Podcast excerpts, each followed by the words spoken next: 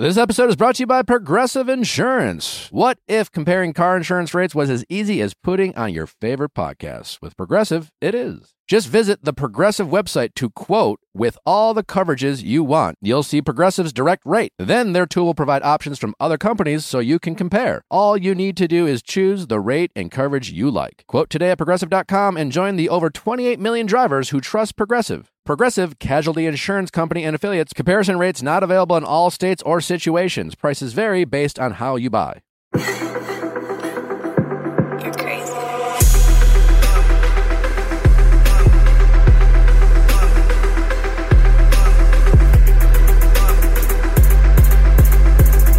What's going on, everybody? Welcome back to a very special episode of The Viall Files. Special because my friend Rachel is back for, I don't think, the third or fourth time on this show. Yeah, it's at least three. At least three. You're so special. I but just I, wanted you in the intro. We don't always do an intro oh my gosh, with our, thank our you guests. So much. Um, and we have a great episode, so we won't spend too much time. But I needed you here because I have a story about my Cindy, okay, my house assistant. For those of you who don't know, I you know I've had, Cindy's been on my Instagram. I haven't. People have been asking what's up with Cindy. I haven't posted her as much recently. I asked, Once in a while, I yes. throw, throw, throw her out there.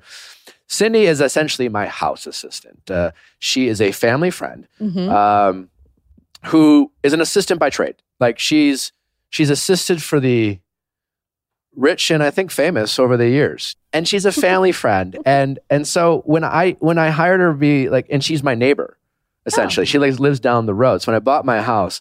Like Cindy is just Cindy Cindy's, you know? So like when I when I bought my house, and she's like, she's the person who knows everyone. Like my real estate agent, I got through Cindy, and my real estate agent was awesome. And she knows all these people. She's got a guy for this and a guy for that. And overall, Cindy, wonderful. She's like family, okay. Even though she's a pain in my ass. But like Cindy does what Cindy wants to do, you know? And Cindy is not afraid to just say what's on her. When I bought my house, she came. I bought the house. Mm-hmm. Biggest purchase of my life by a mile. Mm-hmm. Like I was mm-hmm. proud of myself. It was kind of like, I, fuck, I, I made it. Like, okay. Yeah. And Cindy walks in, having not seen my house, and goes, I don't think there's enough storage. And jeez. Jeez. I mean, cut right. Are you fucking chase. Kidding me, Cindy? And and like Cindy has like full reign. Like mm-hmm. she has keys to the house. She mm-hmm. she. I don't even like, I don't even know how to have a house assistant. She was like, I'm just going to do what I want to do. And she just assigns. Full creative she control. She has doing. full yeah. creative control. And like, she also is the type of person who, she just has no problem being like, Nick, you know what I think you need to do? And she'll. You need that type of person in your and life. And she's the reason you have Jeff. Yeah. Is she, she not? Is, she, she is the reason you have Jeff. She is the reason I have Jeff. Again, I just want to make it clear. Cindy is a net positive, but what she is a... She's a unique, and sometimes we'll like go at it sometimes because she'll just like you need show up in my, and she'll just be there. And and then when she does something wrong, as we get in our mediation call today, she gives a very dismissive, like, sorry. And just like, I don't go fuck kind of thing. I love it. I love it. You know, there's a certain age you reach where you can do that. So, all right. I've set this table for, for Cindy. Okay. For Christmas. And one thing that's great about Natalie is she, she's like, we ha- I'm, I've become a much better gift giver to other people because of Natalie. Allie got sick. Natalie sent her sent care package. Care package. It was all Natalie. I had nothing to do with it. And it was the good, good. It was amazing. I have never felt cooler than when like the Instacart shopper was like, order for Natalie. And I was like, that's me. And so, so Natalie's like, Cindy, what do you want for Christmas? And Cindy goes, I have a, I love Brooklinen. Do a lot of work with Brooklinen. I mm-hmm. think they're amazing. I love them. Cindy's like, I want the, I want some Brooklinen loungewear. And Natalie, to her credit, was like, Nick, I got the rest. Handle this. Okay. I don't care if you buy it. Reach out to Brooklinen, whatever. I'm terrible. I'm not good with this shit. I dropped the ball. I didn't reach out. So we went Christmas shopping, and we got her. And I, I'll get her. I'll get her to her some other time. Like you I, got her not Brooklinen. I got her not Brooklinen. I, we got her like this really nice robe and like this sweatshirt and Uggs and like, I don't know, we spent some money.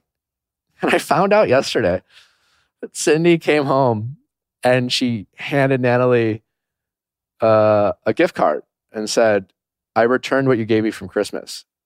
here's the gift card. And Natalie goes, well, I don't, that was for you. I don't, we don't want the gift card. And Cindy with a straight face goes, I asked for Brooklinen. It's just a woman who knows what she wants.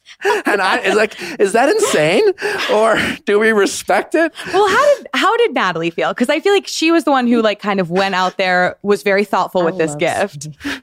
So like, I was think, Nat- did Natalie feel hurt by it? Hurt? No, I think because we know Cindy, but we were. I think she was taken back, and she kind of was like, "We have to get Cindy Brooklinen loungewear." I'm um, I'm sorry, I'm with Cindy. She listened. She was very clear. She said exactly. It's like when somebody has a registry and you buy them something that's not on the registry. I didn't ask for that. I took the time to tell you exactly what, what it is I made it that easy I want. For you. And then you still go out. I didn't ask for this. So take your money. I don't need all of this. I'm just simply asking for something I love. She wanted a gift that she is going to use. Rather than be wasteful, she said, here you go. I'm all for it. I love a straight shooter. You know, is, does Cindy want a moonlight? A what? Does she want a moonlight and come work for me? She probably, do you, she probably would. She'd be great. She I need you to know time. I have put two offers on houses in your neighborhood. And I keep losing. I just found out I lost someone today. I'm very sad about that. I know. I love your I love your neighborhood. I overall appreciate the honesty. And I honestly don't mind it at all. But I do feel like some people would just be...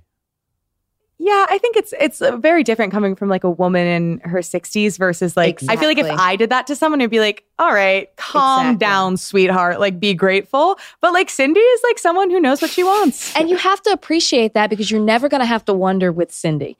Like you're always going to know exactly where you stand and exactly how she feels. And that, oh, yeah, and I, I think there is something beautiful about that because you never have to assume, you know, I don't know. I I like people like that in my life. No, I mean, she's a value add. It's also very funny that she got the gift card. Like, I really like the way she approached it, where she was like, I'm going to return it, get the gift card, and then give it back. She didn't donate it. She didn't let it just sit in a corner. She didn't give it away. I, she goes, I asked for Brooklinen. I love it. Love her. Short, to the point. All right. Well, we have a great episode for you with Rachel talking about her books and pop culture and Mediation Call. It's all wonderful coming up in moments. Don't forget to send your questions at ask nick at cast media dot com. Cast with a K for your questions, whether it's mediation or for Ask Nick episodes. Rachel, how are you? I'm really good. So nice to see you again. It's good to see you too. How's the book tour or launch? Is it a tour? Did you do the tour? I, well, like, what, how's that work? Because of Omicron, I was supposed oh, to do a yeah. New York press tour in person, and then it got switched to virtual. So I did everything from my house, which was, I mean, it was great to do certain shows, but it was, it sucked because I wish I could have been there in person. Mm-hmm. But I mean, I've been getting a great response from the book, and that's been really nice. I've kind of put things on hold now just because of everything that happened. But I mean, it's been, it's, it is so nerve-wracking if you ever read a book, just because you are equally excited, but scared at how people will respond. And if people uh-huh. from your past will come up and have something to say. Like I've actually had talks. Did you use real names? Because you use names. I used real names for Bachelor people. I used fake, fake names use, for my past. Okay, that's what I was curious about. Because Bachelor people, like, whatever. Exactly. Um, we're not. Fake names for we're my past. We're not real people. And I changed, like, cities and stuff just to protect them. Because I don't yeah, need yeah. anyone coming back. And I've actually had to have conversations with exes. Did you warn anyone? Because, yeah, the exes that I talked to, I told them. Before the book came out. Mm-hmm. Be like, mm-hmm. you're like, in it, but I I've changed your name. Because I've been writing it since twenty twenty. Okay. Mm-hmm. So, yeah, no, I, I told them that they were in it. It's like, maybe you should pick up a copy.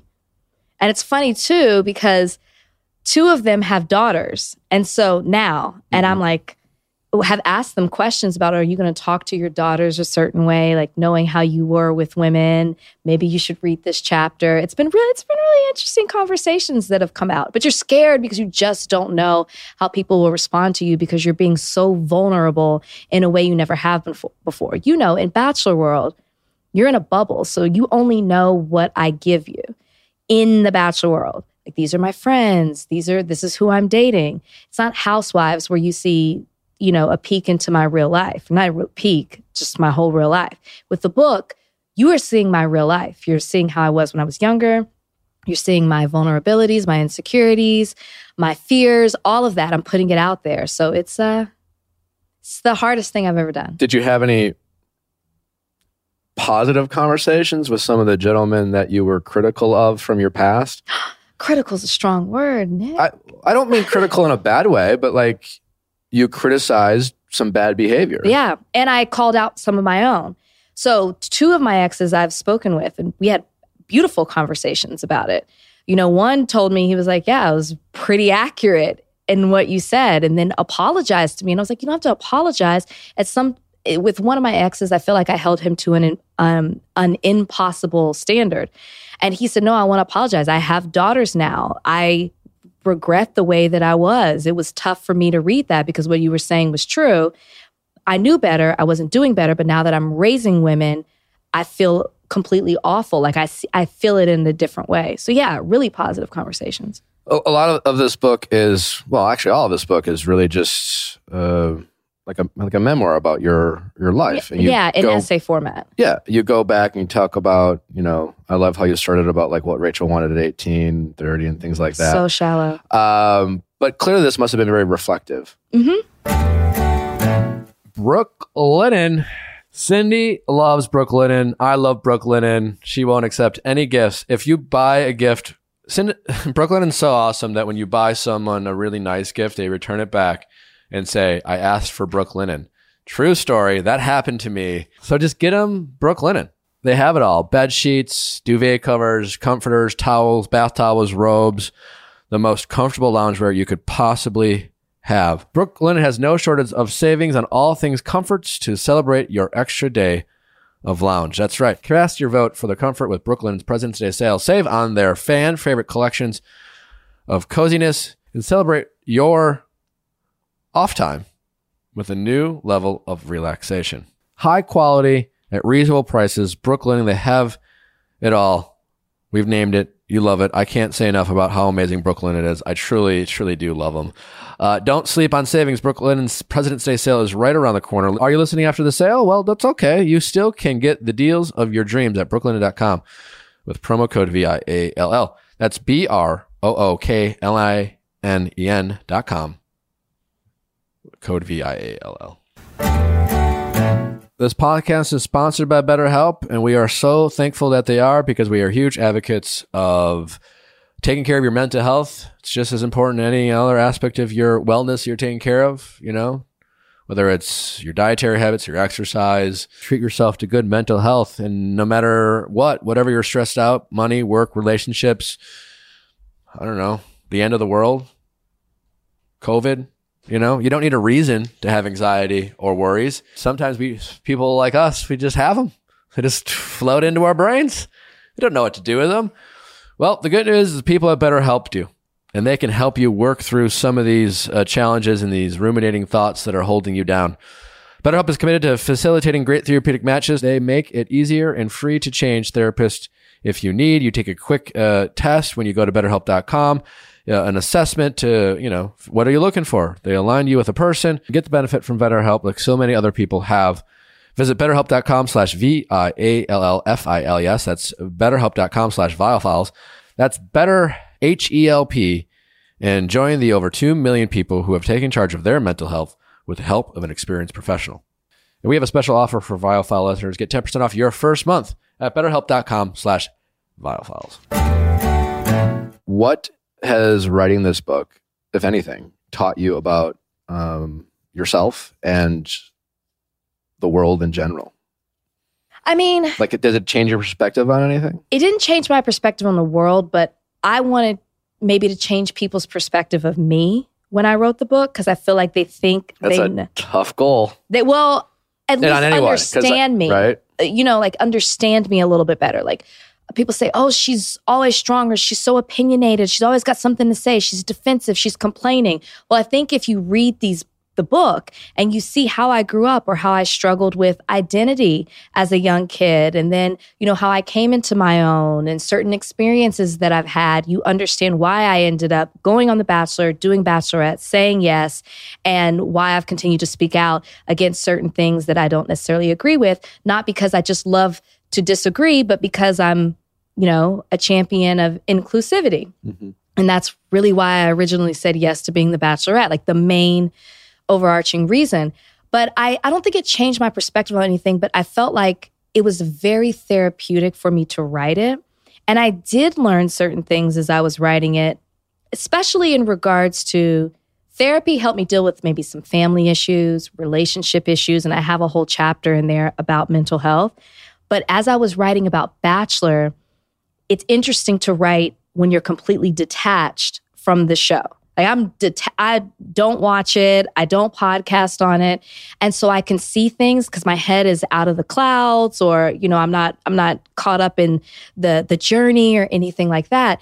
And so some things I was writing, I was like, wow, you know, I thought I'm the first Black Bachelorette and this is absolutely amazing. And it is. And it's such an honor and it's such a privilege to be this.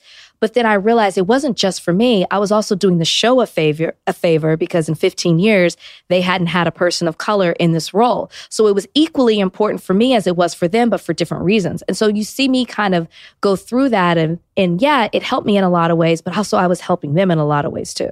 So I it was really therapeutic for me to go through that thought thought process as I was detaching myself from the franchise. Do you think, uh, do you feel any gratitude from the franchise? Oh, absolutely. Mm-hmm. Well, I used to always say I have a love-hate relationship with the show because mm-hmm. I'm not going to sit here and say the show gave me everything that I have. The show changed my life. Absolutely. But if the show gave me everything, then everybody would come off this show and do exactly every single thing that they wanted to do. Not everybody does that. But the show gives you an opportunity. And the show helped me in a lot of ways. I'm always talking about how if you really dive into the show, you really come out knowing exactly who you are and exactly what you want because you're talking about your feelings and your desires and you're detached from all the distractions in real life. And the only thing that's normal to you or real to you from that world into Bachelor world is you and your thoughts and your desires and the goals that you have for yourself. So if you take that and learn from that and really tap into that, you come out, I think, a better person. That's why a lot of people get in relationships right after the show is over with. Like a cleanse. Good or bad. You said what? It's like a cleanse. It's like a cleanse. Yeah. And then you go back into the real world. So I got that from the show. And then, of course, I've got opportunities and it was a platform and I met amazing people and have beautiful friendships on camera and off camera. But, you know, there there's a whole other side to it as well. Like it's not, I'm not going to just say it was all sunshine and blue skies, but absolutely I have gratitude and the show gave me a lot, but I'm not one of those people who's like the show gave me everything. Like I can't stand what no, people say. No, but do you think they appreciate, do you feel their gratitude? Like for what you've done for the franchise or the show that you gave them? I get that's what um, I meant. Oh. That was my question. Oh, okay. Not like, do do, I, are you thankful? Like, well, ring. I answered that. I, yeah. But no, but people do say to me. Are you thankful for Mike Fleiss? Well, no, people do say to me, like, you should shut up and just be grateful. The Bachelor gave yeah. you everything that you have. So I guess like that's why I was so eager to jump on that question. But do I feel their gratitude in ways? Yeah. Okay. I mean, From certain I, people, I think. I yeah, and you know who I'm talking about. Even when I when the book came out, I received messages from higher ups that were saying, "Congratulations on this." I've said before, like I'll joke, like, "Oh, I know that you know I'm you know a pain to you," and they're like, "No, everything that you've done is to try to make us better." I I've never said the show should so you, be done. You, you've uh, you've some higher ups said that to you. Yeah, that's good. And I and I said I've never said the show should go off the air. Because there's too many people that I love who still work on that show. But what I will say is, well, let's make it better. But sometimes the audience, or particularly the side that can't stand me, can't see that. I would never call for this show to end. But, you know, like if I'm a part of something and I love something, then why not make it better?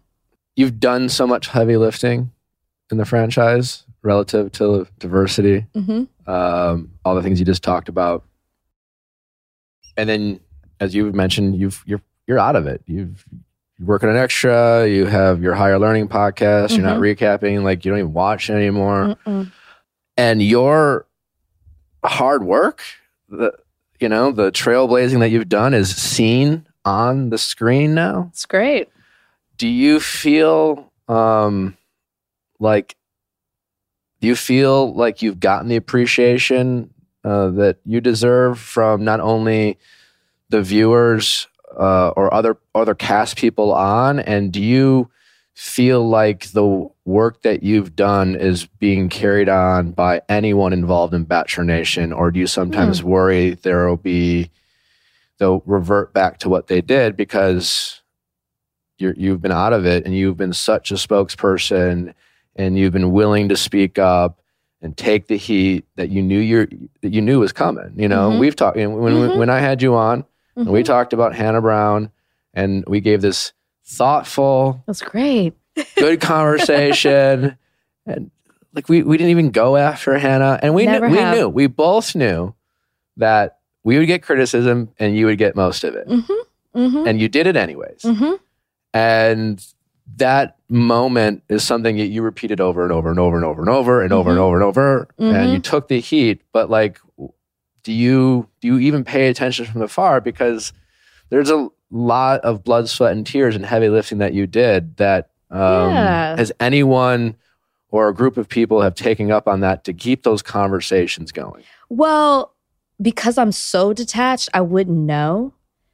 Yes and no. First part I will say about being appreciated is, and the same the same reason that you and I had that podcast, which I thought was so great. I can remember doing it in my closet from a distance. Um, it was the height of, of uh, COVID at that time. I, it was bigger than me, which is why I wanted to do it. It wasn't about how people would respond. It was what people needed to hear. And that has been my whole motivation for speaking out, you know, the way that I have. And so I never did anything to be appreciated. I was never looking for people to che- to cheer me on. I was just looking for people to want to see, to believe and want to do the see the change that I wanted. So I really don't care about being appreciated. And I think you have to think that way if you're going to be so outspoken. You can't care, good or bad, what people think. You just have to do you. With the Bachelor Diversity Committee, I think that's a huge thing for a group of people who are fans of the show, not on the show, who want to see the show they love so much change. Mm-hmm. I think that's a big deal. Um, the, when the, na- the narrative started to change, when people actually started to speak out to the things that I've been talking about after um, the interview that I had with Chris Harrison, and you saw the contestants put out statements and everything, and then everybody kind of just started to speak up and say something. So I think that was a big deal, and I think that's why things have changed. Are people still speaking out? I don't know. As a coworker said to me, you know, you've been taking the brunt of the, the hits and the criticism, and certain people have run behind you completely unscathed. That was my question. I guess that's my question. You paved a way. Having to not, you know, like step up when it's popular or when it's cool to do it, rather than, you know, stepping out there and standing for something that you believe in, so not running have, behind okay, behind me yeah.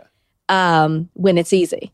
And I've seen that. So yes, you've, okay, thank you. Yes. Okay. I was wondering, well, I guess that was, I wasn't sure to ask, ask that yeah. question, but you you got to my point. Oh, where absolutely. You've, again. Like, it's cool. It's cool. It was cool in twenty twenty. It's like you were driving this up. giant, like, snow plow truck. Yeah. Paving the way for, like, something that's never happened. There was this, all this kind of, this blizzard of, yeah.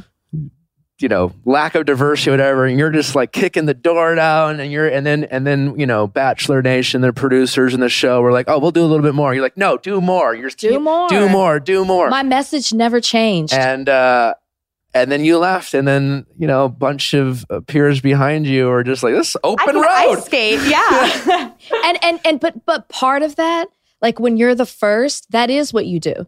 It, and and everyone looks at it as this beautiful thing, and it is, but it's equally hard. And I talk about this in the book. I saw my dad be the first in a couple of ways. So I knew how hard that can be, because people are criticizing you, they're judging you, they're watching you like, like you're this unicorn, or like, what is this, this person going to do? We've never seen them in this role before. Um, and there, a lot of times they're rooting for you to fail because it's something different and people don't like change. So I knew all of that. But it's just interesting sometimes to see that take place. You did mention early on that your hope for this book was to potentially have people understand you better. Yes. That's something on for, for different reasons, you know, like I'm always like, you and I are very similar that way. Mm-hmm. We have our opinions. We have our thoughts. We like to be liked, but we need to get it out. It's, it's, we feel as though, yes. and we can say it, and maybe it's our own hubris to say, I can say it in a way that everyone will understand, even mm-hmm. though we, re- we know. And I've I've come to accept that, like, no matter, there's a certain group of people, no matter yeah. what I say or how I say it, right. they have decided how they feel about me. Right. And any energy I put into trying to change their perception of me is a complete waste of my time mm-hmm. and, and detrimental to my mental health. Mm-hmm. And do you feel like this book have was able to do that with any of those people? Or are those those people like not even on like on your radar in terms of people who you felt maybe didn't really understand uh, who you were, or maybe they didn't, that you were hoping that they would see at least a little of themselves in you mm-hmm. um, so that maybe like to relate to you better? Do you feel like you accomplished that or, or no? The Bachelor clan, as I refer to them, I'm never going to get to. People who might in the middle say like, why is Rachel always complaining? Or, you know, like I read these clickbait articles and it seems like she doesn't get along with someone or she always has something to say. Maybe you can read the book and see it in a different way. Or people who don't watch the show who are just like, oh, that's that, you know, first Black Bachelorette who went on a reality show. You can actually humanize me past being a reality T V star and get to know me a lot better. I hope my book reaches an audience that doesn't even watch the show. That's why I wanted to do a book of essays, because each essay stands alone. It doesn't go, it is in kind of in chronological order, but you can pick it up, jump ahead to Bachelor stuff, go to stuff, you know, in college. Yeah, hmm? you can. Yeah, that's that's kind of how I read it. Yeah, and I and I jumped to the Bachelor stuff. I, I definitely made sure I got to that part, uh, but no, you can. Ju- I jumped around. I look. I looked at the chapter titles. Yeah, I wanted people. A Nation of Double Standards is one of my favorite chapters. I wanted people. I wanted it to stand alone. I wanted you to be able to say, "Hey, I can go back to this, and maybe I can talk to my child about mental health." Or my friend or whatever. I can go back and talk to them about sex, religion. You know, it's it it's there are levels to it. It's not just a Bachelor tell-all. And that was important for me to do because the cha- the, the title of this book was almost More Than a Bachelorette. But I wanted to do something more it's than better, just... It's a better title. No. No, no. There's a, this is a better oh, title. I was like, yeah, this is a through line. Why do you keep through. This? I, I, I thought you said that More Than a Bachelorette. No, I said this. I wanted to detach from the Bachelorette title. title but... The yes, thing, I'm so glad the subtitle could have been More Than a Bachelorette because yeah. I feel like I am. And you know how it is. We both were in our thirties when we came on the show. And a lot of people think our lives started the moment we walked out of that limousine. Wondery, Even the Rich, you, hey, one of our favorite podcasts out there because we're fascinated with the rich and famous. And the story of Patty Hearst is no different. We've all been found kind of, you know, the, everyone loves a good kidnapping story. The Stockholm Syndrome is a real fascinating thing. And the story of Patty Hearst, nineteen-year-old Patty Hearst, who was abducted and kidnapped and ended up robbing a bank with her abductors. What a crazy story. But who's to blame? What's the truth? Your lovable and wonderful hosts of Even the Rich break it all down and give you the detailed story of Patty Hearst. Follow the Even the Rich on Apple Podcasts, Amazon Music, Spotify, or anywhere you want to listen to podcasts. You can also listen ad-free by joining Wondery Plus in their Wondery app. Yeah, so people think that our lives started that day, and so I wanted people to realize it didn't. You take uh, being friends with uh, the opposite sex head on in this book. Yeah, I'm uh, a firm believer in being friends with the opposite sex. Yeah, I'm not disagreeing at all. But do you? What are the main takeaways? Do you think? Like, what are the things you need to be most careful of when doing that? Specifically, yeah. also being in a romantic relationship. Right. Totally different if you if you don't have someone. Because like, whatever, if you're not. Right. I think it's just, I never want to make my significant other feel uncomfortable. Like, you hear me talk about this person, but I'm never bringing my two lives together. And so, and, and in the book, that's kind of what was happening when I when I dive into that essay. I I grew up with so many guy friends, and I, I talk about some of those relationships. And what I learned, a hard lesson is, if you want to continue that relationship and it's important to you, you don't need to hide that from your significant other. I have now since made sure that my guy friends are great friends with Brian in this case, and he knows them just like he would any of my other girlfriends. So I just think it's keeping the line of communication open and then just being respectful. You know, back in the day, I used to like spend the night at my guy friend's house. Obviously, I would never do that now. But mm-hmm. there was a time where I couldn't see anything that was wrong with it. I was like, what's the big deal? We're not doing anything. Even when you had a partner. Even when I had a partner. I was like, what's the big deal? We'd sleep in the same bed. What's the problem? He's not doing anything. Like, I, immature. So you evolved. Yes, I have evolved, but I, I'm so big on having, I, I learned a lot from my guy friends. I learned the fact that I grew up with around guys and I and I, I hung out with them. I feel like I learned how men would think. I would hear how they would talk about other women. Sometimes that was good for me. Sometimes that was bad for me. But what was yeah. the thing that you learned the most? Well, men gossip. W- men gossip way more than women. That, more? Yes, that I definitely learned. But I would hear them talk about them in as if they were things and not humans. And this is when we're younger, so, you know, conversations have changed a bit. And that was like, wow, is that how men talk about me? The guy that I like, is that how he talks about me? They were so open about the intricacies of their relationship that I, I was like, oh, this is really shocking. But it let me know. Okay, were all your guy friends like that or just some? Some, but my close ones. Your close friends. But maybe because we were close. Yeah. And so maybe that's why they were sharing that. But I would see them share that with another other group of guys. I just happened to be there. But this is also like, I'm talking teenager, early twenties. The conversations aren't like that now. What part of your book, when you talk about The Bachelor, mm-hmm. um, was talking about Peter very therapeutic for you? Because I feel like, mm. I feel like you were went into detail because as you... you wrote about, people even to this day have some strong opinions about what they think your intentions were. And right. despite you being there and despite them conveniently complaining about the edit when it serves what they want to see in the show, yeah. they they can't let go sometimes. And even me reading that part was was eye-opening. And even though I knew, like I've always obviously believed you. Right. Um And and kind of when it came up, would be like, this is ridiculous. Of course, why? Right. Of course, she's a big prime. Right. But yet, if you know anything about me, I would settle for nothing. But but it it uh, it was a very detailed description of of those events and conversations yeah. you guys had on the show and in the fantasy suite specifically. I loved how you, when you asked them the question about, listen, if I don't pick you, and they asked me The Bachelor, would you do it? And uh, that wasn't therapeutic. To get that out, I'm asking. Well, it wasn't thera- it wasn't therapeutic, but it was necessary for me because in Bachelor Nation, people just have selective hearing for some reason.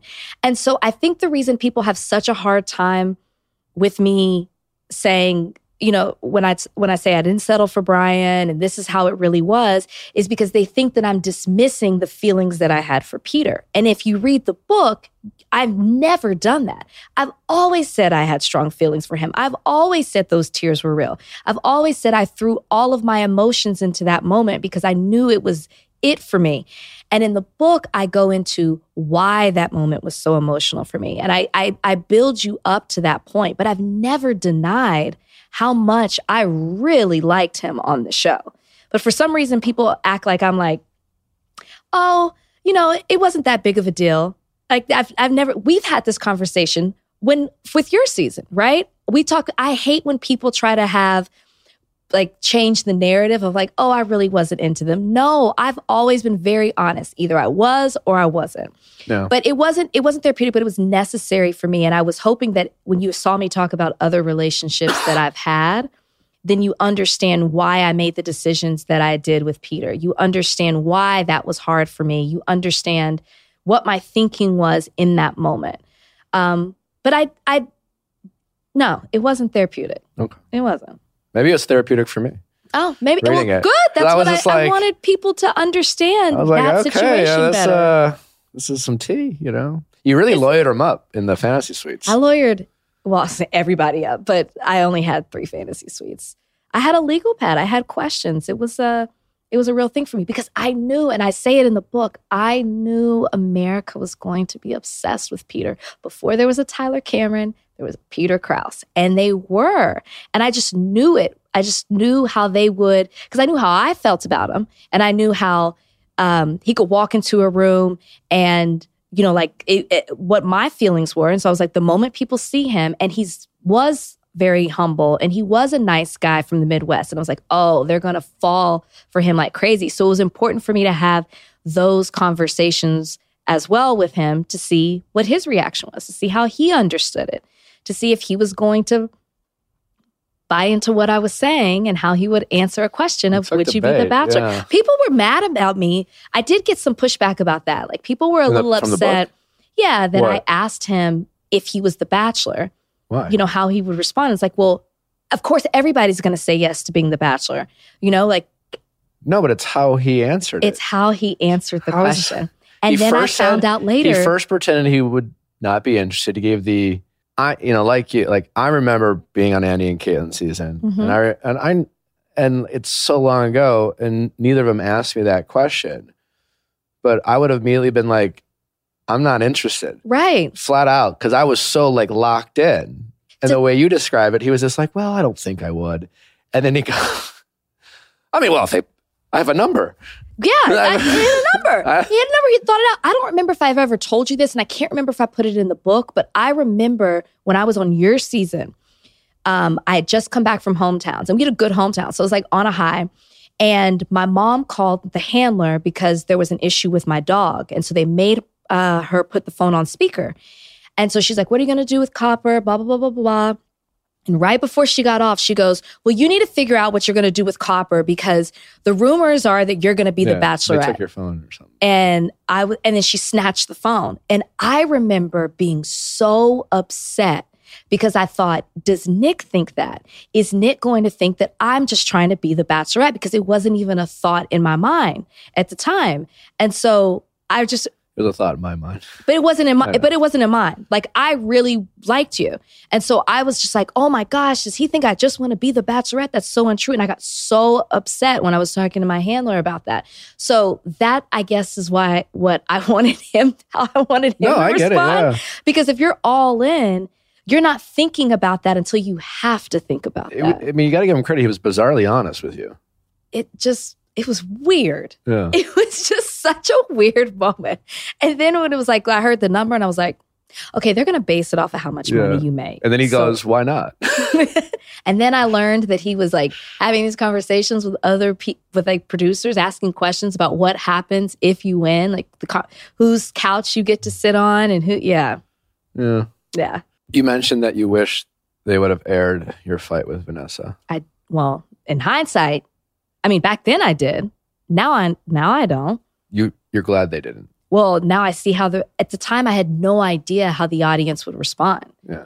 I it didn't cross my mind that they would favor Vanessa over me, that they wouldn't hear what the argument was or the points that were made. Because at the time I was like, I made good points. I told, I, you know, like I said what was true. There was no pushback. Like, let it air. Let the people see. And I remember being pulled to the side and like, we're not going to air that. That's, that'll never see the light of day. And I was so upset at the time. I just, and well, you guys fought and Saint Thomas was the first one. With our words, guys. I didn't put hands on anybody. When I was, when I was getting choked by Jasmine. No, we didn't. We didn't fight in Saint Thomas. Yeah, that's just when she first pulled you aside, and she wrote me a note on the plane. I don't even think I've ever said this before. She wrote me a note on the plane, like, "Can we have a conversation, or we need to talk, or something like that, or are you do you like I me?" I remember or t- literally taking Jasmine over to this picnic bench, about to send her home, and I remember. Like, I think Vanessa pulled, you You two were talking over on the beach. I don't know if it was a big fight yet, but it was like, it was. Was this the, the volleyball date? It was that group date. At the volleyball date? That night. Oh, that night. Do you remember how mad I was that yeah, night? No, so I, know. I don't remember anything. She probably did pull me to the side. You guys like talked and it was like, it was the first, it wasn't the big blow up in Bimini. No, it wasn't. But it was. It must have just been a cordial conversation because I was going I home. I was, was going to go home that night. I don't even remember it was that cordial because I just remember being like, "Stop doing this, Vanessa." Um, I don't even remember, to be honest. I was remember I was trying to go home. Yeah, she wrote, "No, like let's talk." It was it was nothing really happened until we had the argument in Bimini. Yeah, and I re- I, re- I remember being told that you guys were fighting. Yeah, well, that's funny. Yeah, we but they set us. They made us sit and talk with each other. It was like, I'll never forget. I was sitting on the couch. They're like, you're going to sit on the couch. You're going to pretend you're reading. She's going to tap you on the shoulder. And at the time, I was like, well, why does she get to tap me on the shoulder and make it seem like she was the bigger person? Do you know why sit? They had you do that? Why? Well, my theory would be because okay. when they're filming that show, is like they always just like they were like, we're never going to use that because. they had an idea of what they thought was going to happen. They thought mm-hmm. I was going to pick Vanessa. They thought they are, are hoping to make you the next Bachelorette. Mm-hmm. But things change. Who knows? Like, I could have changed my mind. And had I just said, guys, it's Rachel, or guys, it's Raven. You know, I've, I've, something happened in the fantasy with Vanessa, and I, I don't feel the same at all. Like, it would have changed. And had I not picked Vanessa, her edit would have been extraordinarily different. Mm-hmm. Mm-hmm. And then they would have aired it, I think. And I, you would have looked like a queen. I don't think so. No, th- you wouldn't have been. I don't think, as I mentioned earlier, like no one, no one wins one hundred percent. Mm-hmm. You know, someone might win the fight, but you still have thirty people taking the other side, so yeah. to speak. And so, yes, you would have had your critics, if for another reason, the same reason you've had critics when you're like, how could people not take my side when Hannah Brown's saying the N-word and I'm just saying that's not okay, you know? or, or I do an interview and somehow I'm a mastermind at making people say yeah. certain things. So I, I feel you on that. But I, I, I definitely think you would have had Bachelor Nation in your corner. Should we start with Masked Singer? Ugh. Go so, ahead. Okay. So for context for everyone, the Masked Singer show on Fox is a show where celebrities compete in a very elaborate costumes on a singing show, and as they are eliminated, their identities are finally revealed. During taping, it was revealed that Rudy Giuliani, who was a former personal lawyer to Trump and also um, involved with the events of January sixth, was one of the contestants on The Masked Singer. And one of the hosts, Ken Jeong, walked off, joined by Robin Thicke. What do we think about that? Also, Rachel, very curious, like as someone who's been a host and been in many performance situations, how have you, what do you think about like the blend between like personal ideology and sort of, I guess, professionalism as it relates to duties Ooh. As a host? Rudy, Rudy Giuliani is a big fat no. I don't even understand why, how this like made it through. Are you, you surprised? Know? Yes. Yes. I, it, it's it's different though, because because my show's on Fox. There's a difference between that and like Fox News. It, there really is. Fox Sports is like its thing, Fox News, and then there's Fox, like what extra is on.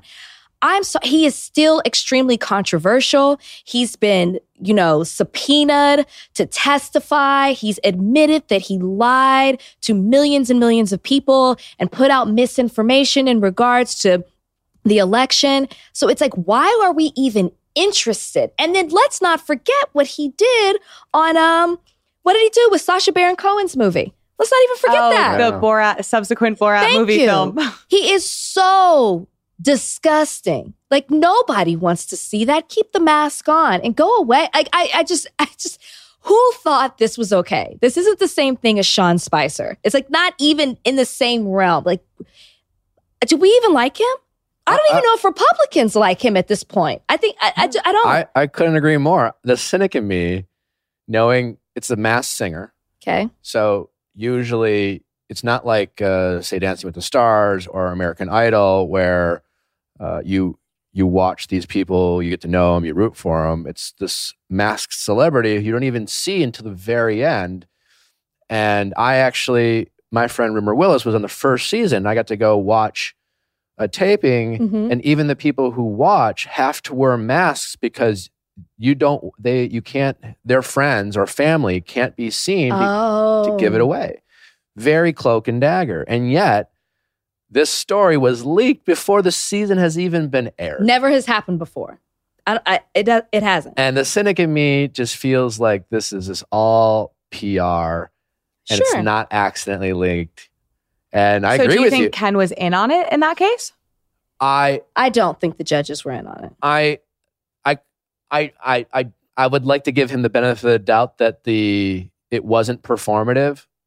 You know, sometimes, yeah, like when in reality T V, we know that the hosts can be very much intimately involved with production. So who knows? But uh, knowing that the story leaked, it makes the whole thing feel more disingenuous to sure. me, just because they're so cloak and dagger about information getting out. Rudy Giuliani, everything that Rachel said is true, and the guy literally was involved in the potential takeover like of a country. Yeah. Which is like, but you know, the it's cynic also, in me also is like, of, I'm not shocked that, you know, they clearly did it for the buzz. Also, and people can, will tune in and watch now. Can you think of anybody who's more likely to break an N D A than Rudy Giuliani? Like exactly. if for a show that is supposed to be secret, like w- that man runs his mouth like it is no one's business. And, I, and the cynic in me thinks they knew exactly, whoever they are knew exactly what they were signing up for. I, I, I think that it's definitely a P R move, but I think in the sense that I personally think that once they saw the reaction from Ken and Robin, that they leaked it. But I think when they saw how strong of a reaction they had, they were like, oh, this didn't go over quite as well as we thought. And I think they leaked it before people saw it on their television screens just to prepare you like, okay, so just so you know, this is coming. But like, ew, ew. And if you talk to anybody who's been on that show, it is extremely secretive. Absolutely. Should we jump to the next one? Sure. Okay. So I'm sure there will be updates between when we have taped this and when this airs, but there's been a lot of back and forth between Kim and Kanye. Most recently, Ugh. there was the controversy about Kanye on his Instagram calling out Kim for letting their daughter North be on TikTok. What do we think about, one, sort of the way that this feud has transpired and the back and forth between them, but then also, how do we feel about like the privacy of celebrities and their children, and how does that change kind of any kind of conflict or dynamic when you add kids into the mix? If you are parents who are separated and you have kids together, and I'm not married and I don't have kids with someone I'm divorced with, so maybe it's easier said than done, and I recognize there's complications, you would think that would fall under the things you should agree on. Um I, I do sometimes think sometimes people make a bigger deal of it than it is. Mm-hmm. Like there's plenty, you know, if a parent doesn't want to put their kids on social, you know, I've seen, especially like celebrity parents will like, if their kid's in the picture, they'll put like an emoji over their face or something like that. And if they want to do that, that's fine. I don't think the parents who don't do it are any lesser of parents than the ones who are doing it. Like, I don't think there's a, oh, you don't do that. You know, you don't, You don't protect your kid's identity. Like, I think it's to each their own. He also says, uh, the exact quote was like, this is my first divorce, so I don't know how to like get my child off of TikTok against my will, which is like very shady, being like my first divorce at Kim, divorce number three. Listen, oh. Like, first of all, I find the whole Kim and Kanye thing extremely exhausting. Like, I can't even imagine being the two, like Kim in this situation, because Kanye keeps keeps you know, like bringing all this attention to their divorce and their children and just everything around it, you know, making videos saying, I can't come to the birthday party, but then having this very public fake relationship with Julia Fox. And it's just, it is so, I, I, I could care less. But what I will say is that it's hard for me to say, okay, Kanye, you're so concerned about your child, North in particular, being on TikTok, but didn't you say in front of a whole crowded audience that there was a time when abortion was being considered in regards to North? Like, he cried and said that in front of an audience when he was on his tour, when he was running for president. Like, he cried and and, ta- and spoke about that. And that, so he exposed. So yeah, he put that yeah. out there. Not that it was ever being considered, but he, it was like, I guess, a com- like he put Kim's business out there in regards to North. North can Google that. She can find that. You, but you want to get on her for being on TikTok when you have put family business out there. He I got just, selective privacy concerns. Yeah, but it's, it's, it's exhausting. I can't, I cannot. Where, and I'm not like, I don't follow the Kardashians as much as say maybe other people might do, but I think we like both Kanye and Kim have been accused of doing things for publicity. And they both do. Yeah. And so when something like this is happening, mm-hmm. which is very personal and very mm-hmm. intimate, and a- any parent who has been divorced, I'm sure, can relate, even to Kim and, and Kanye, who are two of the most unrelatable people in the world. Mm-hmm. Mm-hmm. Where, where are we able to like decide when one or both or neither are, oh, this is this isn't for publicity, this is genuine, versus like, you know what I'm saying? Because so much of what they do is it's for attention. For attention, even the appearance of covertly. Like sometimes they they're like, oh, they're like they're they're wearing t-shirts that say give me attention, and mm-hmm. sometimes it's more like, oh my God, I didn't no, you guys would be here kind of yeah. attention. And so it's kind of like with them, it's how I would how, say kids. How, how do you know? I would say kids draws a line.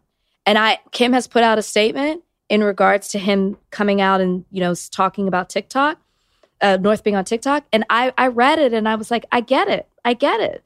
Like, she talks about how she has her own TikTok because it's a way for her to be creative and she monitors it. And at most of North's TikToks, Kim's right there with her. So I, I just, I feel like that's where the line is being drawn is I believe her. On a slightly lighter note, but still related to kids, of course, Rihanna is pregnant and she's expecting her first kid with A$AP Rocky. It's going to be a sexy kid. The, oh the most gosh, gorgeous yeah. kid ever to live. But just like sex, like A$AP Rocky, A$AP Rocky is sexy. He's like... No, very, very handsome. I went to his concert handsome. and I was like, that's a sexy motherfucker. Mm-hmm, like, mm-hmm. I was like... Mm-hmm. It's affecting. And then there was also, you know, in other pregnancy news, this is from the past, but Nick and Priyanka. And so I'm curious, like with celebrities and as people who are public figures and appeared on a reality show, there's a certain degree of like implied consent of you put yourself in the public eye. And so therefore we have a right to discuss matters of your personal life. With kids, there's not that same amount of consent, or it's only happening through parents. And so I'm curious, like, what you think in general around how, like, Nick and Priyanka were able to keep their pregnancy entirely secret. And part of that was because it was surrogacy. Right. But what are your thoughts on kind of kids' right to privacy and, like, parents' right to assert that? That's kind of hard in Bachelor Nation. Yeah, it's hard. because Well, Bachelor Nation because has monetized babies. That's what I'm saying. It's kind of hard. To, you've seen it a lot. I mean, it's funny, and I know it's true, and I'm not even knocking it because I can't even say that I won't do it. I don't know. But people are naming kids. I guarantee you everyone in Bachelor Nation who's having a baby is going on Instagram when they're thinking about names and being like, is this available? It's a thing. So, I mean, and, and it's you know been controversial like, in Bachelor Nation because some people think that Bachelor people exploit their children just a little too much. I don't really, I'm not of that belief. As their parents, it's their right to navigate that situation the way they see fit. And I guess that's just how I look at it. I don't know how I be, how I'll be. You ask me now, and Brian and I are kind of pretty private already, and I feel like I'd be that same way about my child. So I, it's to each their own. Yeah, you know, kind of like with the like, yeah. I wouldn't. I don't think there's like a right way and wrong way. I, whoever, same. It's also crazy because we're learning about this in real time. Like I think about how I got Instagram at some point, like probably in high school. But we're having this first wave of kids where their parents all have Instagrams and they're doing birth mm-hmm. announcements where who they have this presence on social media from day one. Yeah, I, I'm more concerned as a hopeful parent, not about um, like if I'm going to put my kid on Instagram, like I'm not going to cover their face with an emoji. Like, I mean, yeah, there's crazy I might people do out that. there. I might do that actually. And if you want to, that's fine. I'm more concerned with Um, f- formative years, two, three, four. Four is the four is the year you be either become a narcissist or you don't. Those are when. Is narciss- that true? Yeah, that's a it's a very it's a narcissist. Like at four, kids. I've learned this from Darlene. Uh, have the awareness of like it's all about them. Four year olds, and then at like five or six, they learn about like there's it's not just about me, and then they learn about rules and and boundaries and things like that, and. I would be worried about the uh, like constantly having my kid taking pictures and like what is my kid observing about us and and their own identity. That's what I would be most concerned about. Mm-hmm. Like their own narcissism and and and that that would concern me, and that's something I'll be mindful of. For and just like that, there's most recently Sarah Jessica Parker was quoted saying she doesn't necessarily want Kim Cattrall to return. It's unclear if that would even be a matter. I don't want there would even like be a season return. two. Yeah, and I feel did like, they confirm season two? I don't think it's completely been. unconfirmed. Yeah. There's rumors. It's like just it's a topic of discussion. It but was brutal. It was brutal. We all hated it, right? It was awful, but They, it can only go up from here. It can't get worse. The bar's on the floor. The bar's on the floor. And of course, Sarah, Je- Sarah, Sarah Jessica Parker doesn't want Kim Cattrall to come. I do. She would be a star. Oh my gosh. She would scene, save it. She already save was it. a scene stealer. She would save it. People are, it's created this buzz even more so. The fact that she's not there, people desire her to be a part of it even more. Yeah, there's nowhere. I, I watched it throughout. I hated every minute of it, be, partly because I kept thinking it was going to get better. And it never did. So surely season two. It's like the bad boyfriend you keep making an excuse for. And you're like, and it was he's dark. Gonna, he's going to pull it off this time. It's dark. I, I can go all into it. It's just stop trying to rectify what you did before. We watched it. Maybe it was problematic in some ways, but we accepted that. And that's what I wanted to see again. You know, like, I can say this as a Black person. The way they were glorifying Black people on the show, it was so forced, so extra. It was... Everything about it was extra. Everything. From that to everything. Miranda was... They made her a Karen. It's just yeah. so bad. Just, I was I always related to Miranda. Yes, she was the only person that like I liked at the end of it all until... it, Nick, do you consider yourself, if you had to tag yourself? one hundred percent Miranda. Okay. And this to is Miranda's, why we get along. And that's why oh, we, I, we know. She's Kindred the only one who souls, made Kindred sense Miranda's. Ever. She's the only one who made sense. We started this new thing like a month ago because I do that Ask Nick, which you've helped mm-hmm, before. Mm-hmm. We started. We love th- Ask Nick. We love. This is similar. Okay. It's mediation, couples oh, calling, God. and uh, seeing as that we're not professionals, we uh, we mediate. So that means we can't have an opinion. We no, have we do. to. Okay. Oh, okay. no. So far, mediation has been, well, we didn't really know what to expect, right? First, we were like, are guys going to like, come on? Of course they are. They have. Um, and the guys always think they're going to get roasted. But so far, it's really gone really like positively where we, it's a mediate, we haven't take sides. This is not like, this is not like Judge Judy where you're like, you're wrong and here's oh, the penance. Oh, no, we can't do that. Well, it okay. just hasn't happened yet. It can. I mean, if someone calls in and we're just like, well, yeah, you're you're definitely like, first of all, wrong. You're an idiot. um, but it's been more of a, this is my point of view. How's it going, guys? Doing well. How are you? Good. What are your names? My name is Kylie. I'm twenty-eight years old. My name is Tyler. I'm twenty-five. All right. All right. Who wants to start? I'll start. So I wrote in because, well, we've been together for five years and we've lived together for four. We bought a house a year ago, have two dogs. So we're in pretty deep. And are you guys dating, engaged, married? Dating. Okay.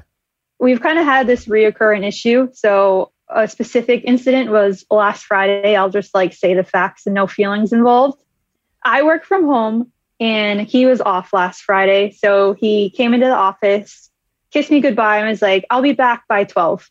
Okay. And I was like, okay, no problem. Let's, I'll see you then. And then it was one thirty a.m. twelve in the afternoon, sorry, okay. twelve p.m. And then one thirty rolls around and he still wasn't home. I hadn't heard from him. So I sent him a text and I was like, hey, I have a meeting at two. Are you going to be home before then? And he was like, yeah, definitely.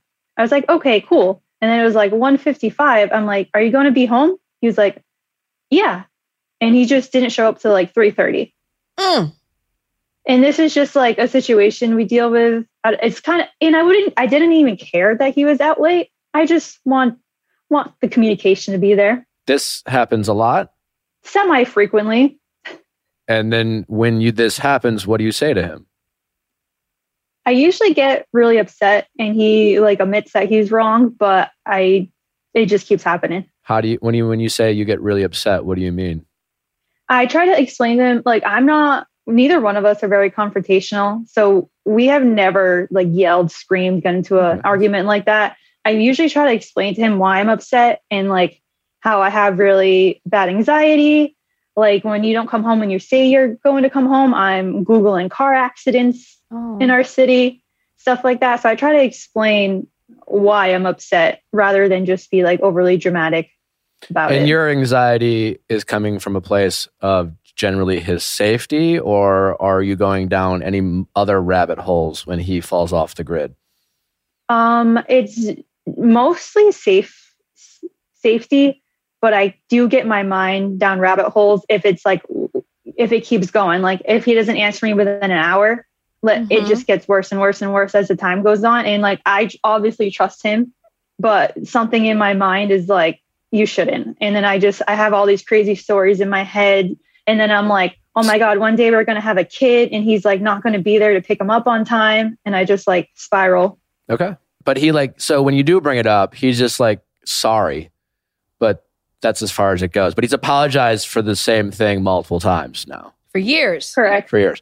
Uh, yeah. And I'm assuming at this point, the I'm sorry is as frustrating as anything. It is. And it's like, I... it doesn't mean as much to me, and it's making me resent like when he goes out out. It's almost like I don't want him to go out because I know it's going to end up in a situation where not lies, but like he's not honest about what time he's coming home, and I'm beginning to like resent his hobbies. All right, if mm. that makes sense. It makes all the sense. It makes it makes total sense. Now, uh, thank you for uh, a. Uh, I feel like I. I don't think, you know, the men here should get credit for doing basic things, but this is an audience of men, mostly women. Sure. And I recognize that. My guess is you you came on, you are you are getting the frustration. So I just want to say thanks for allowing this to happen. That being said, what is your story, sir? Uh, any holes? What's what's your version of this? And and how do yeah, where do we go from there? Uh so There are no holes for sure. She's okay. uh, she's pretty spot on. Um, usually the scenario comes up when it comes to um, nights out. My nights out are usually few and far between. Uh-huh. So I always feel a little guilty when it comes to going out uh, and spending the night, especially when I'm out late. It comes to like... hard. How hard is it to text? The text isn't hard. It's not. And she does have my location, which is something that oh, wow. okay. maybe I um, I over I overvalue. Like I, she in my mind, she's I she has my location, so therefore, you don't have the text, right? Yeah. No, I mean, so, I, I, I that makes safety, sense. I mean, that's not everyone, and not every couple does that. I don't, I don't do that with Natalie. I don't. Do you and Brian no. share each other's locations? Mainly because I don't know how, and we can, we can uh, talk about that later. um, but that's certainly you are offering a. I mean, here's my location. I, and I'm assuming it's something you forget that you even done, but you have. I think for a lot of, I think there's probably a lot of women listening wishing their partner shared their location. Actually, no, that would drive me crazy because Why? I because I think that I would obsess over it. I would constantly start looking at because I have the access to it. Do you do that, Kylie? Sometimes if I if I don't hear back from him, I try not to be crazy, but sometimes I am. I don't think it's crazy. It's just it, you have access to it. Like it's yeah. there and you know that you can, and so you do. How does it make you feel when you hear Kylie say that she gets anxious and, you know, she goes down into a dark place because you won't communicate with her where you are or your exact time you're going to be home? And obviously this has been going on for years. So I'm very curious, as, since you haven't changed that behavior, how does that make you feel when she says that? It does make me feel incredibly guilty. Um, I'm definitely not proud or happy that she feels this way. And like when... she expresses to me usually the next morning how upset she is. It's not a good feeling.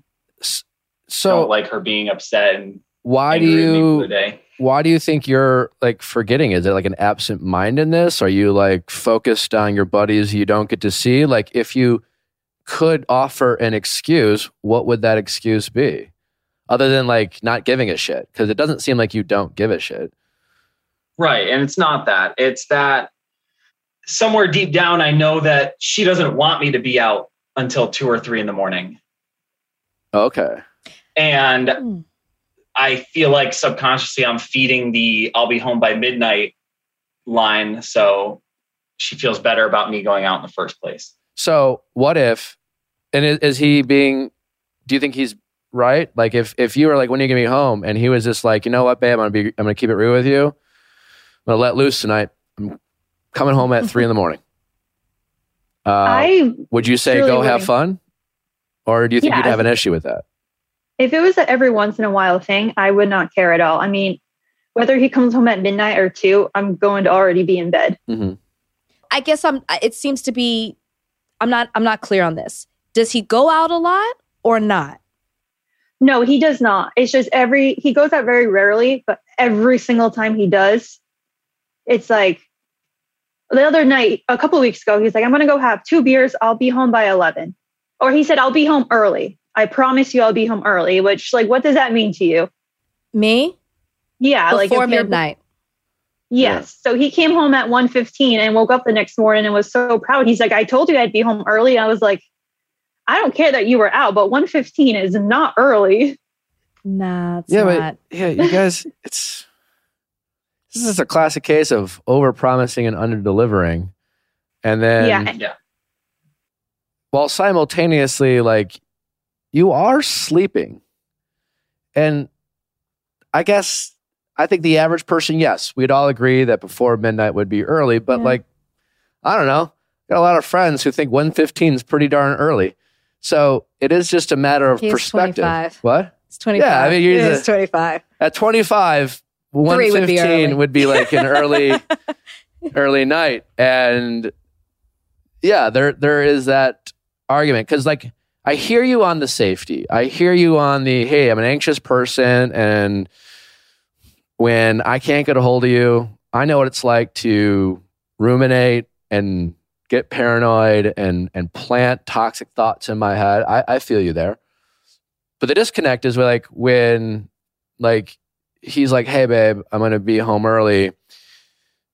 You assume before midnight, you go to bed. The next morning, you realize he came home at one fifteen. Why do you care in that moment? Like you weren't worrying. You were asleep. If I'm understanding correctly.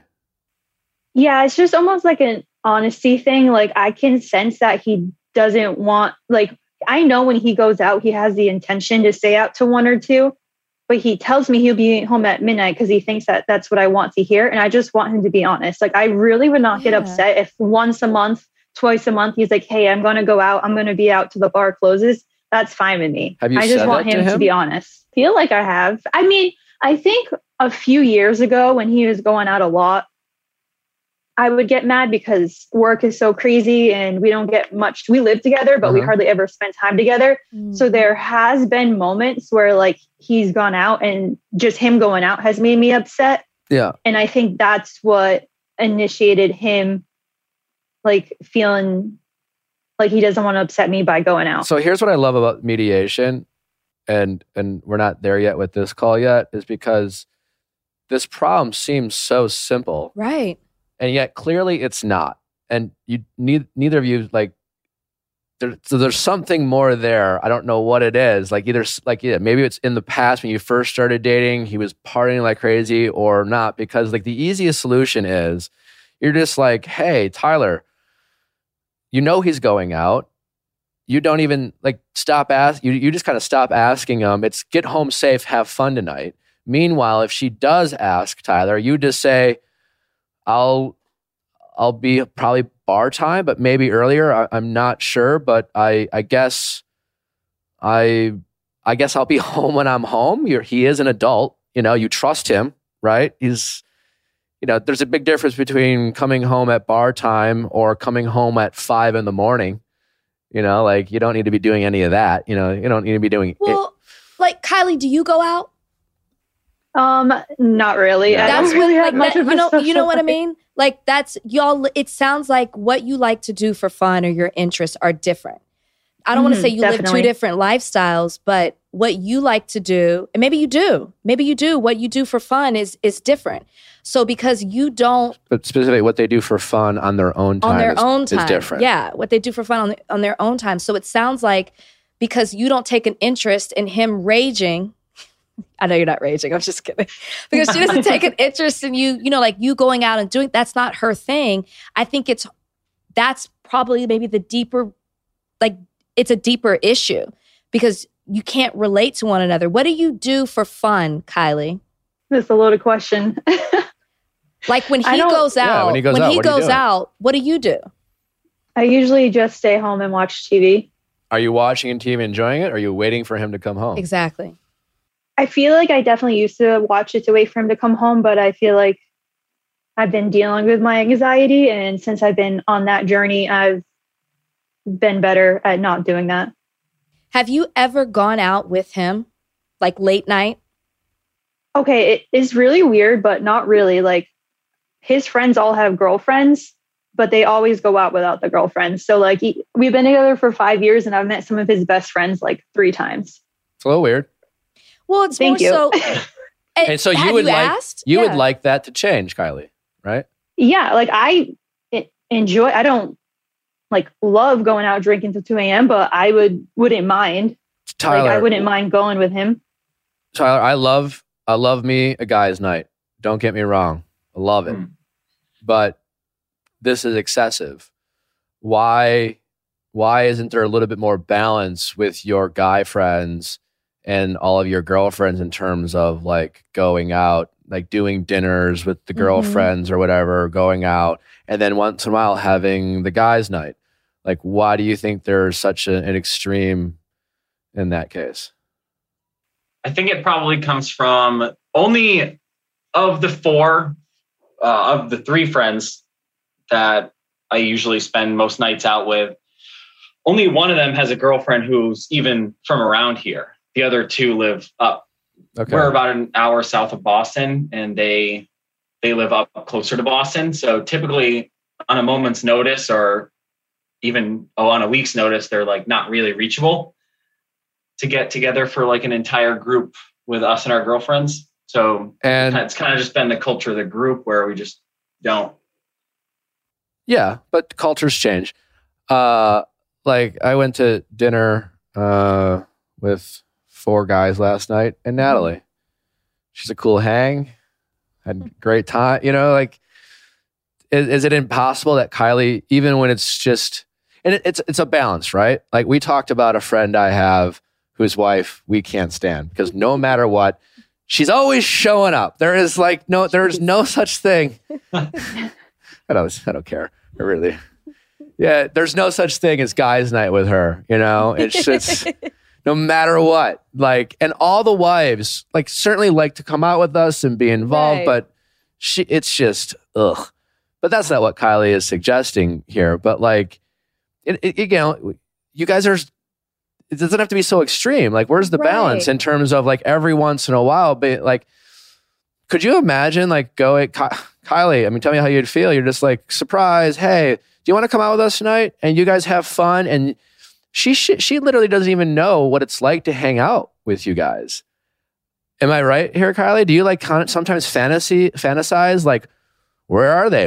What are they doing? Who are they talking to? It's like it sounds like it's one of those situations where like I yes, of course I trust my boyfriend, but like, uh, like you know, you want to know what it looks like. I think you need to erase some of the mystery and just take her so she can see what it's like, or.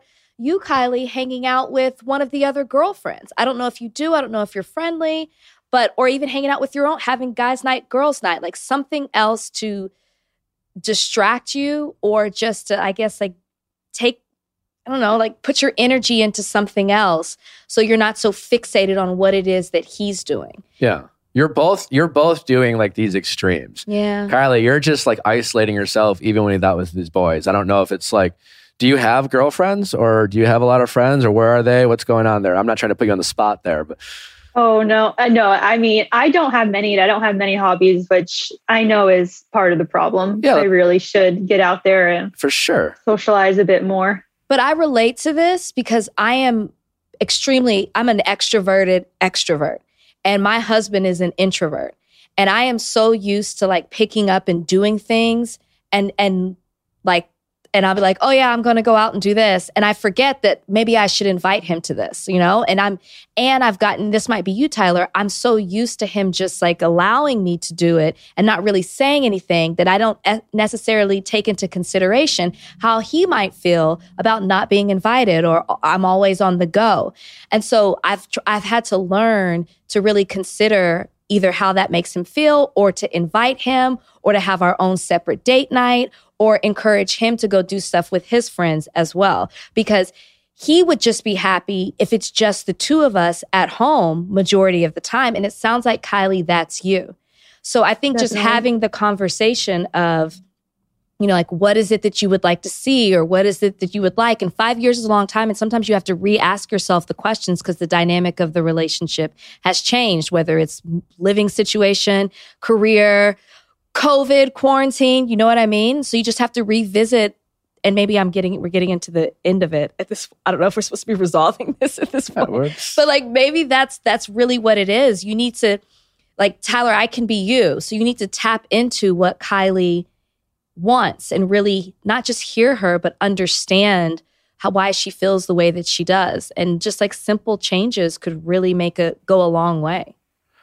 Yeah. And, yeah. and like, I think to Rachel's point, Kylie, like there's nothing wrong with being an introvert. No one's you know, like, you have all the friends you want or don't want, but yes, it's important in any relationship to have your individuality, like to have your things and your passions, things that make you feel inspired that are outside of, of your partner. Mm-hmm. That will make you, I mean, I think that makes us better partners to feel like our, you know, we still have our own identity. And, and I think sometimes in, in relationships, we will lose that because we become so codependent on our partners.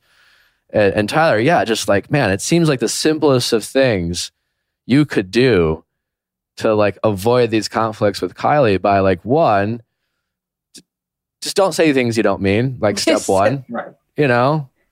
So true. I'll, I'll take the heat early on, you know? I'll be home when yeah. I'm home, babe. I'll be home when I'm home. Because you know what? You are an adult. You don't need a curfew. Like, right?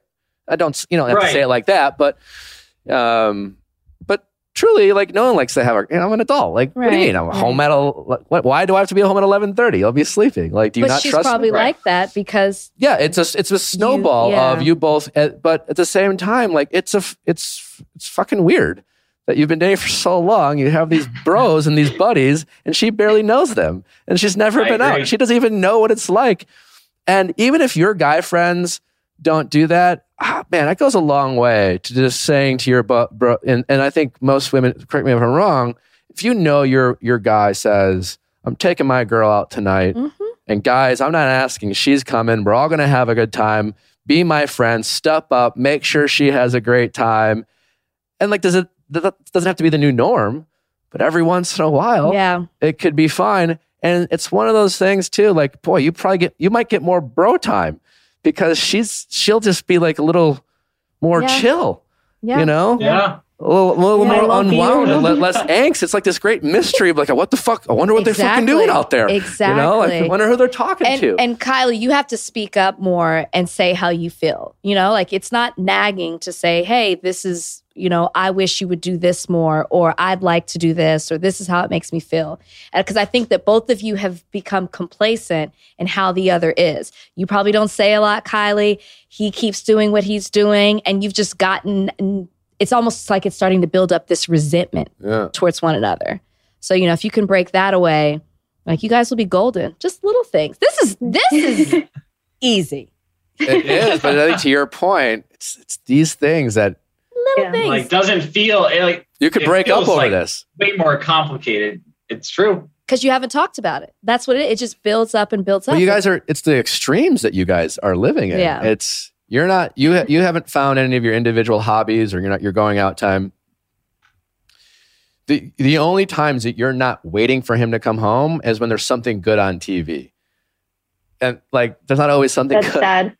It's not that it's sad. It's just it's again you're you're the dynamic of your relationship. It's both of yours fault. Mine sometimes it's both of yours fault. Yeah, yeah. At this point, and because I empathize with both of you, but you know, there's both things. The good news is there's both things you guys can do to fix this problem. It always sucks when the other one's like, well, whenever you're ready to fix this problem, I'll be waiting. Like, yeah, exactly. I've I've. I had that in a relationship. Sure. Well, I, we went we went to therapy, and I was just did not like how like I think mean, I was I was basically like, yeah, I'll go to therapy, and I was like, could you tell her to stop screaming at me? We know that's not you, Kylie. Uh, we know that's not like, so when you want to stop screaming, screaming at me, I mean, I'm slightly exaggerating, but uh, there's a there's things you guys can both do. And they also, the solutions do seem relatively simple. Mm-hmm. For whatever reason, you guys just haven't been doing it. Make her feel like you're going to choose her over your friends sometimes. Because there's a little bit of that. It's always like, is it, you know, oh, because the girls aren't, the girl, other women aren't going out, I can't go out. Yeah. And yeah. It, se- it think, seems like such, such so little can go such a right. long way in this situation. And I think, Kylie, you need to find a little bit more of your independence. And I think like that would go a long way too. No, I agree. That totally makes sense. All right. Was this, I don't know, was this helpful? I always wonder. At the I, don't, end. I, hope yeah, so. I no, think that was helpful. Was. We definitely struggle communicating sometimes. So just being here and having to talk, I feel like is a good start. Good. Yeah. Yeah. All right. You guys got this. This is easy. All yeah, right. I think we'll make it. All right. Well, best of luck, guys. I appreciate you guys calling in, and uh, good luck with everything. Thank, thank you so appreciate much. Appreciate all the advice. All right. Take Thanks, care. Thanks, guys. Bye. Bye. Rachel, thank you so much. Um, oh, my pleasure to be here. It's always good to catch up with you. Yeah. I'm glad I'm your favorite ex. You are my favorite ex. Uh, it's so true. I, and, the whole and not, chapter. Not you to, and my dog. Not to sound corny, but I remember sending you home. And yes, I knew I was going to pick Vanessa then. Mm-hmm. Uh, I had such a, a mutual respect for you. And I remember sending you home. And, and I remember saying, I'll always have your back. And and I remember thinking, I really hope I become friends with Rachel. Aww.